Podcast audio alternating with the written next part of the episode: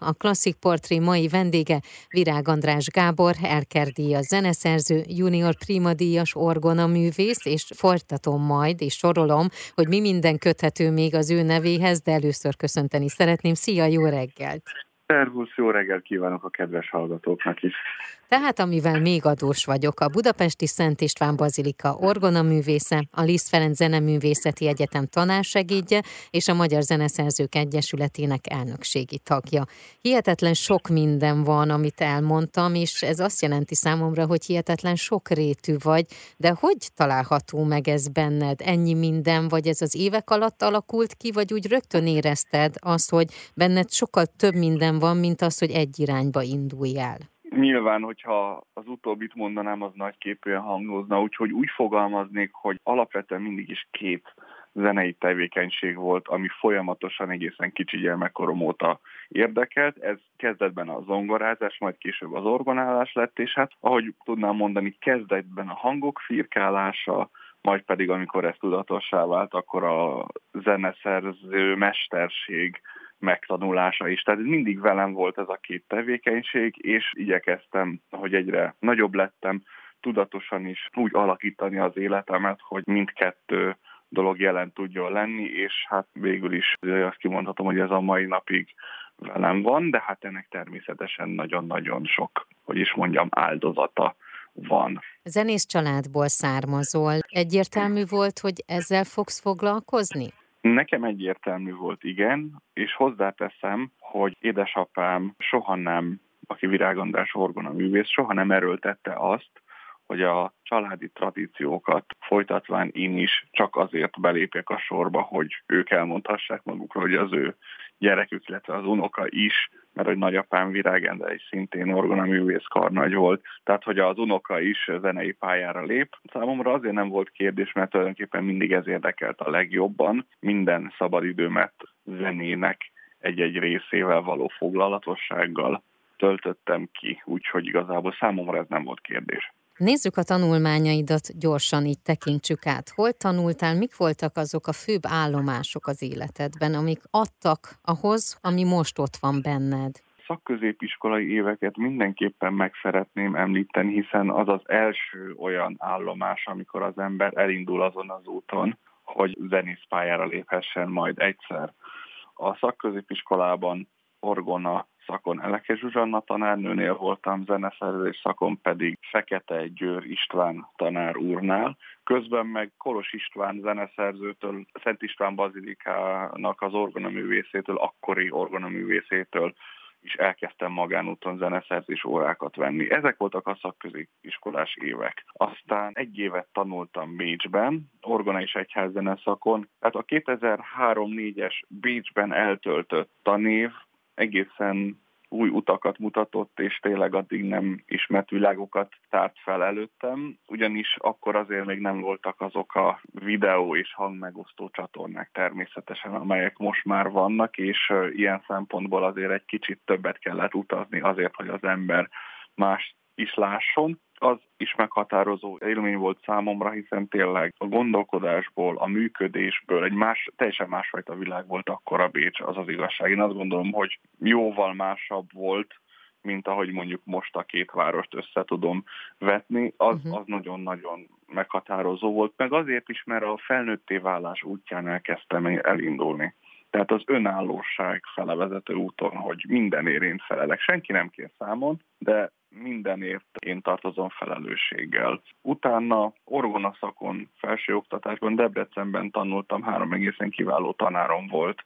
Jakab Hedvig tanárnő, Kovács Szilárd és Karaszon Dezső tanár urak, és hát a Zeneakadémián zeneszerzés szakon járhattam Fekete Gyula tanár úr osztályába. Azt gondolom, hogy ezek voltak azok a egyébként kihagyhatatlan állomások, amelyek előfeltételei annak, hogy valaki egyáltalán beléphessen a pályára. Most a képletes uh-huh. belépő az a diploma, én azt gondolom. Igen. De azzal együtt már az is jár, hogy az ember az öt éves egyetemi tanulmányai alatt ki tud-e építeni olyan kapcsolatokat, amely által valahogy rákerülhet a pályára, és egyáltalán emberileg is alkalmasnak kell erre lenni. A Zenakadémiai is nagyon-nagyon jó szűrő volt arra, hogy ki mennyire bírja ezt lelkileg is és fizikálisan is. Ezt a kapcsolatok szót, ez érdekes egyébként, hogy említetted, mert több interjút olvastam veled, és ott sokszor előjön ez, hogy ahhoz, hogy mondjuk bizonyos felkérések megvalósultak, vagy valahova eljutottál,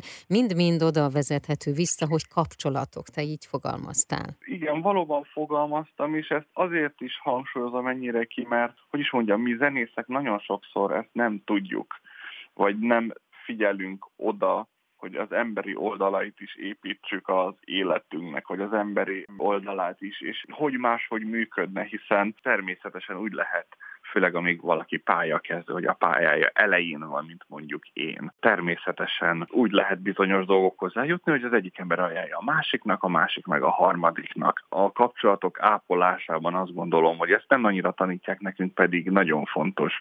Az is elengedhetetlen ahhoz, hogy az ember előre tudjon jutni. És itt nem az érdekkapcsolatokról beszélek, sőt, hát abszolút nem erre gondolok, hanem egyszerűen, hogy emberileg és kicsit oda kell figyelnünk egymás, és ezt mi sokszor elfelejtjük, én azt gondolom. Egy másik interjúban, és akkor visszakapcsolódok a kettővel ezelőtti kérdésemhez is az ahhoz adott válaszodra, hogy azt nyilatkoztat, hogy ami kicsi korom óta nem változott, az a célkitűzésem, hogy maradjon utánam valami. Ezt többször is mondtam. Igen, igen, ez valóban egészen kicsi korom óta bennem van érdekes módon, aztán ahogy így nagyobb lettem, egyre inkább tudatosult bennem, hogy mi is ez az érzés.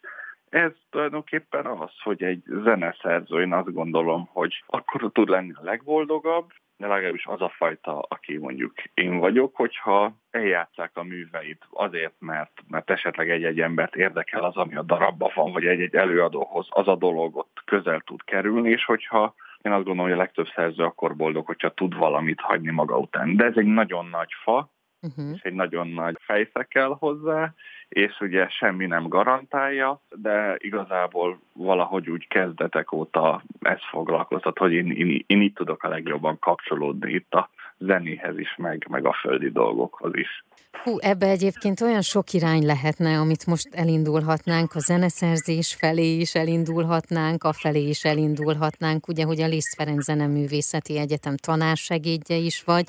Kezdjük ezzel, és aztán a zeneszerzés az pedig majd lesz egy nagyobb lélegzetvételnyi beszélgetés. Szóval nézzük azt, hogy amikor te mondjuk bemész a Liszt Ferenc Zeneművészeti Egyetemre, akkor ott mi az elsődleges célod? Az, hogy tanuljak. Uh-huh. A mai napig. Mert valóban azt gondolom, hogy feltételezem, inkább így fogalmazok, hogy aki alkotó művész, az folyamatosan kell, hogy meg tudjon újulni, fejlődni tudjon, ne ugyanazt csinálja mechanikusan. Nyilván én most úgy a zenén keresztül tudom látni a világot, de ne, amikor egy zeneszerzés, de nem mechanikusan ugyanazokat a hangokat írja, mindenféle változás nélkül, mert ez egy idő után el tud fáradni. Az ember önmaga is bele tud fáradni a saját gondolataiba. Tehát, és ehhez én azt gondolom, hogy előfeltétele ennek a fajta frissességnek az, hogy az ember tanuljon. És egyébként a tanítás, csak hogy rákapcsolódjak, mm. vagy visszakapcsolódjak a kérdésedre, az nagyon jó lehetőség arra, hogy az ember tanuljon, hogy az ember olyan dolgoknak is utána tudjon nézni, aminek egyébként nem nézne utána, de nem baj, hogyha tudja. Akkor a hallgatók kérdéseiből egyáltalán az, hogy én most már nem is tudom, több mint tíz éve van szerencsém felsőoktatásban tanítani, bizonyos dolgokat minden évben el kell mondani, és ha mindig ugyanúgy mondanám el, akkor már én is unnám. És akkor viszont vagy az van, hogy kicsit foglalkozok vele más irányból is, és megpróbálom máshogy elmondani ugyanazokat a dolgokat, vagy pedig mindig ugyanúgy mondom, és akkor már én is belefásolok. Végül is én azt gondolom, hogy a legfontosabb dolog nekem az életben a tanulás. Még ehhez egy kérdéssel így visszacsatolnék, ahhoz, hogy említetted, hogy nagyon fontos, hogy a kapcsolatokat is építsük és ápoljuk. Ezt tudod tanítani, vagy ezt tudatosan tanítod a tanítványaidnak? Én ezt időről időre el szoktam mondani a hallgatóknak, sőt fel szoktam hívni a figyelmüket adott esetben rendelkezésre álló dokumentumok által, hogy például a Mozartnak is milyen komoly mai szóval éve PR munkát végzett az édesapja. Pedig a Mozartról beszélünk, hogy hát egyáltalán eljusson a királyi udvarba. Hát aztán utána ment magától a dolog, de odáig el kell jutni. A Lisztnek is nagyon-nagyon komoly kapcsolatai voltak különböző bárokkal, az egyházon keresztül is rengeteg mindent fel tudott építeni, és ő a Lisztnek a levelezése is meg, hogy mennyire tudatosan ápolta, és világnak a két egyik legnagyobb zsenéről van szó. És még ők is ezt megérezték, és ők is ezt tudták. Úgyhogy én ilyen módon is próbálok, amikor egy-egy zenei témakör, vagy korszak, vagy konkrét szerző szóba jön az órákon, beszélni a hallgatókkal, mert azt gondolom, hogy ezt el kell mondani, mert az ember magától nem feltétlenül tudja. A mai klasszik portré vendége Virág András Gábor, Erker díjas zeneszerző, junior prima díjas orgonaművész.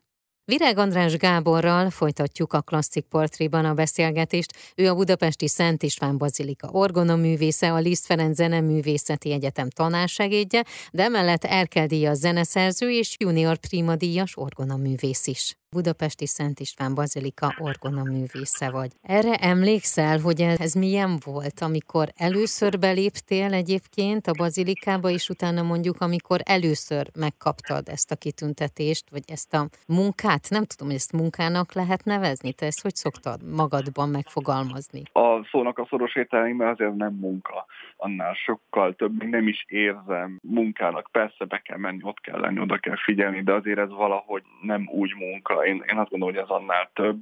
Gyerekkorom óta hallgattam ott miséket. Az elődömet, Kolos István zeneszerző művész tanárurat, nagyapám és édesapám által ismerhettem meg. Ők ajánlottak benne, hogy legalább egyszer nézzen rá azokra a firkálmányokra, amiket én ott művelek magamban, mert hogy egyre gyanúsan több időt foglalkozok a komponálása, és akkor kialakult mhm. Kolos tanár úr köztem is egy ilyen szakmai jó kapcsolat, talán mondhatom, hogy később barátság is. Ilyen értelemben a közeg 10 éves korom óta nem volt idegen számomra, de hát föl sem merült, hogy nekem ott bármi dolgom lesz és aztán 2010 nyarán eljött magához Kolos István tanár úr, és ott mondta, hogy lassan vissza szeretne vonulni, keresett utódott elég sokáig magának, és rám gondolt, és hogy szeretné, hogyha fokozatosan beletanulnék a helyi szokásokba, és átvenném tőle ezt az állást. Igen, azt a, azt a napot soha nem felejtem el, és utána azért kellett egyébként egy-két év, hogy a fejemben átállítsak mindent, hogy jó, hogy ugyanúgy orgonálok, meg kísérem az énekkar, de egy teljesen más helyen, ahol teljesen más, hogy működik minden, mint az ország összes templomában. Nyilván megrendültség mellett azért volt bennem egy olyan, hogy sokkal nagyobb felelősség sokszor az nem is mondom, hogy nehezebb, de inkább az volt a megpróbáltatóbb, vagy az a megpróbáltatás, hogy emberileg is helyt tudjak állni. Az a pillanat 2010. augusztus 19-e volt, amikor úgy mentem oda, hogy engem erre koros tanáról felkért. De azért akkor volt egy, egy éves próbaidő. Az, az igazság, hogy úgy, úgy felszabadultan uh-huh. örülni, csak nem tudom, két-három év után tudtam. Azért azt nagyon fontosnak tartom elmondani, hogy a mai napig tudok úgy bemenni, mint hogyha most mennék oda először. Ma is fogok egyébként bemenni, és ez azért nagyon fontos, mert azt gondolom, hogy tisztába kell lennünk, vagy lennem azzal, hogy semmi nem automatikus, és mindent meg kell becsülni, mert attól, hogy most van, az nem azt jelenti, hogy az embernek minden megmarad. Tehát nagyon örülök, hogy sikerült a fejemben azt megőriznem, hogy egy kicsit mindig meghatottan, megrendülten és tiszteletudóan, bár ez a legkevésbé releváns szó, szóval mindig egy kicsit a újdonság elével tudok belépni a bazilika falai közé. Beszélgessünk a zeneszerzésről. Hú, ez jutott először eszembe egyébként, mikor utána néztem, hogy hány hangszerre írtál darabot, hányféleképpen írtál darabot. Egy nagyon alapos ember vagy nekem, ami lejött, amikor utána olvastam, hogyha esetleg felkérnek egy-egy olyan darabra, ahol mondjuk a hangszert nem ismered, akkor biztos, hogy utána nézel, hogy kottákat tanulmányozol, beszélgetsz olyan emberekkel, akik azon a hangszeren profi módon játszanak. De a zeneszerzés miért ennyire nagy mértékben van az életedben? Mit ad neked? Előadó művészetet és az alkotó művészetet ahhoz tudnám hasonlítani érzésben, és talán ez így elég szemléletes, hogy teljesen más az a kapcsolat, amikor valaki másnak a gyerekét neveli, és mással kapcsolat óhatatlanul is, amit amikor az ember a saját gyerekét neveli. Ez nem feltétlenül jelent több örömöt az utóbbinál, de az az igazság, hogy valahol az alkotó művészet függetlenül attól, hogy most annak a darabnak mi lesz a sorsa, vagy milyen a minősége, vagy jobban sikerül, kevésbé jobban, az mégis egy sokkal mélyebbről fakadó dolog. Tehát én ehhez tudom hasonlítani, hogy nekem ez, ez jön a legbelülről, és ez egy nagyon-nagyon erős kapocs kifejezési mód. Nem is tudom, hogy elég jól válaszoltam-e, de én ezt így tudom szemléltetni az én szemüvegemen keresztül a legjobban. Hogy szoktál darabokat írni felkérésre általában, vagy van valami, ami így motoszkál benned, meg mozgolódik, és annak így a papíron kell kinyilvánulnia. Vagy hát a papíron, ezt most idézőjelben értem, mert hogy gondolom számítógépen dolgozol te is, és odaírod be. Természetesen számítógépen írom már egybe, ma már a kotta író program. Azt gondolom, hogy kell, hogy legyen mindenkinél, ez most már elvárás. Abban a szerencsés helyzetben vagyok, mondhatnám, hogy viszonylag, de igazából folyamatosan kapom a zeneszerzői felkéréseket a különböző határidőkkel. Az elmúlt három év egyébként érdekes volna a Covid helyzet ellenére is ezek picit még sűrűsödtek, tehát én ennek nagyon örülök, mert ugye az embert felkéri akár egy együttes, akár egy másik előadó, akár egy kamara zenei formáció, az azt jelenti, hogy még valakinek fontos az, hogy ez a darab megszületsen, és hogyha megszületik, akkor, akkor fontos az, hogy ez meg is szólaljon minél jobban. Természetesen sok gondolat amúgy is motoszkál bennem, de valahogy, valahogy azokat így bele tudom többé-kevésbé illeszteni. Felkéréseimben például régóta szerettem volna már írni hegedű versenyt, és akkor megtalált az operaház ezzel a felkéréssel néhány évvel ezelőtt, hogy uh-huh. akkor nagy zenekar és hegedő. Az már előtte is motoszkál, csak akkor úgy voltam, hogy azokkal a darabokkal voltam napi szinten elfoglalva, és abban próbáltam valami újat kipróbálni, amikre felkértek, és akkor jött egy ilyen verseny, és akkor sok dolog gondolatilag beérett, aztán próbáltam a legjobb tudásom szerint megírni. Tehát, hogy valahogy ez így a kettő eddig úgy, úgy nagyon jól segítette egymást. Olyan nem nagyon van, hogy csak úgy a, hát most ez rosszul hangzik, hogy asztalfióknak írnék. Egyrészt szerencsére nincs, másrészt pedig valahogy a felkérések azok még inkább, hogy inspirálnak új gondolatokra. Arra gondoltam, hogy akkor most így nézzünk egy szűk időintervallumot, hogy mi volt ebben az évben, ami történt veled, és ilyen nagyobb dolog volt, illetve mi az, ami előtted áll? Ugyan még nem rég indult el ez az év, de abban a szerencsés helyzetben vagyok, hogy az Operaház felkérésére két bemutatóm is volt. Az első Les Couleurs de Vág, azaz a hullámok színei címre hallgat. Ez az a bizonyos előbb említett hegedőversenyem, amely kicsit viszontagságos múltat követően, hiszen a vírushelyzet nyilván sok időpont eltolásra kényszerítette ezt a hangversenyt is, tehát hogy végül is meg tudott valósulni január 30-án Kocsár Balázs főzeneigazgató vezényletével Kállai Ernő hegedű szólójával és az Állami Operaház zenekarának közreműködésével. Ez nagyon-nagyon fontos volt számomra. Érzelmileg is, hiszen úgy éreztem, hogy ez a darab az akkori tudásom szerint két éve komponáltam, jól sikerült, és nagyon vártam, hogy elhangozzék, úgyhogy ezért nagyon hálás vagyok mind a zenészeknek, mind a jó Istennek, hogy ez létrejöhetett, és a másik pedig Foldini Ede Farsangi Lakodalom című uh-huh. operája, amelynek újra hangszerelését és bizonyos átkötő zenék megkomponálását is én írhattam meg, és ennek a bemutatója pedig gyakorlatilag másfél héttel ezelőtt. Egy szerkesztői megjegyzés gyorsan egyébként, hogy ez a darab, a Farsangi Lakadalom, ez még március 5-én látható lesz, ha valaki el szeretne menni és megnézni. Na, akkor visszatérve. Mi az? Többet tudsz róla, mint én. Az internet a segítségemre volt. Nézzük akkor, hogy mi az, amit most fejeztél be esetleg, és még a bemutatás előtt van, illetve mi az, amin dolgozol. Nemrég fejeztem be a Honfét férfikar felkérésére írott kamaraművemet, hiszen a férfikar mellé zongorát is használhattam. Petőfi verset zenésítettem meg, amely a tervek szerint a Magyar Kultúra napján fog elhangozni. Nemrég fejeztem be fúvózenekarra írott művemet, amelyet Major András karnagy kért fel a Pécsi Zeneművészeti Kar oktatója ként, és ott fog elhangozni, illetőleg CD felvétés készül a műből. Egyébként felkérésekben sem vagyok ilyen. Nyáron számos orgona hangverseny felkésznek is tehetek eleget, és azokra már azokra is elkezdek most készülni, hogy ne csak a zeneszerzésről beszéljek. De még ide egy picit én viszont vissza szerettem volna térni, hogy azért a Stúdió 5-nek az alapító tagja vagy,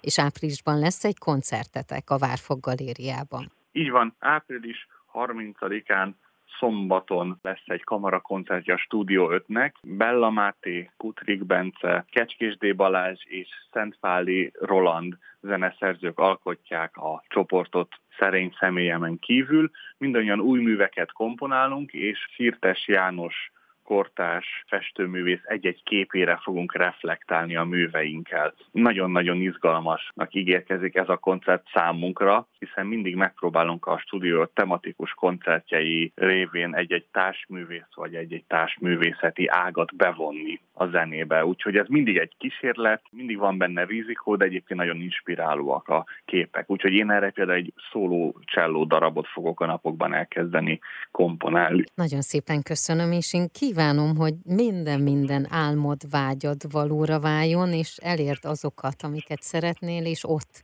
ahol szeretnéd. És mielőtt elbúcsúznánk, nekem még lenne egy utolsó kérdésem, hogy a legó gyűjteményed az hogy áll, és szoktál-e még legózni? Jaj, köszönöm, boldogan beszélek erről bármennyit. A gyűjteményem gyarapszik, olyannyira, hogy hosszú idő után az előző héten vettem magamnak egy nagyobb méretű Lego vasembert, azt még nem raktam össze, mert nem volt rá időm, de már a gondolattól is boldog leszek, hogy láthatom kirakva a dobozt, és aztán egy kicsi időm lesz, akkor összerakom. A legóban még mindig megvan az, ami régóta, hogy aktívan tud kikapcsolni, és kicsit másfele tudja terelni a gondolataimat. Úgyhogy a gyűjteményemre nagyon vigyázok, és hát fokozatosan, de gyarapszik. Gyamarapodjon, még jó sokáig én ezt kívánom neked, és nagyon-nagyon szépen, szépen köszönöm. köszönöm én is a beszélgetést.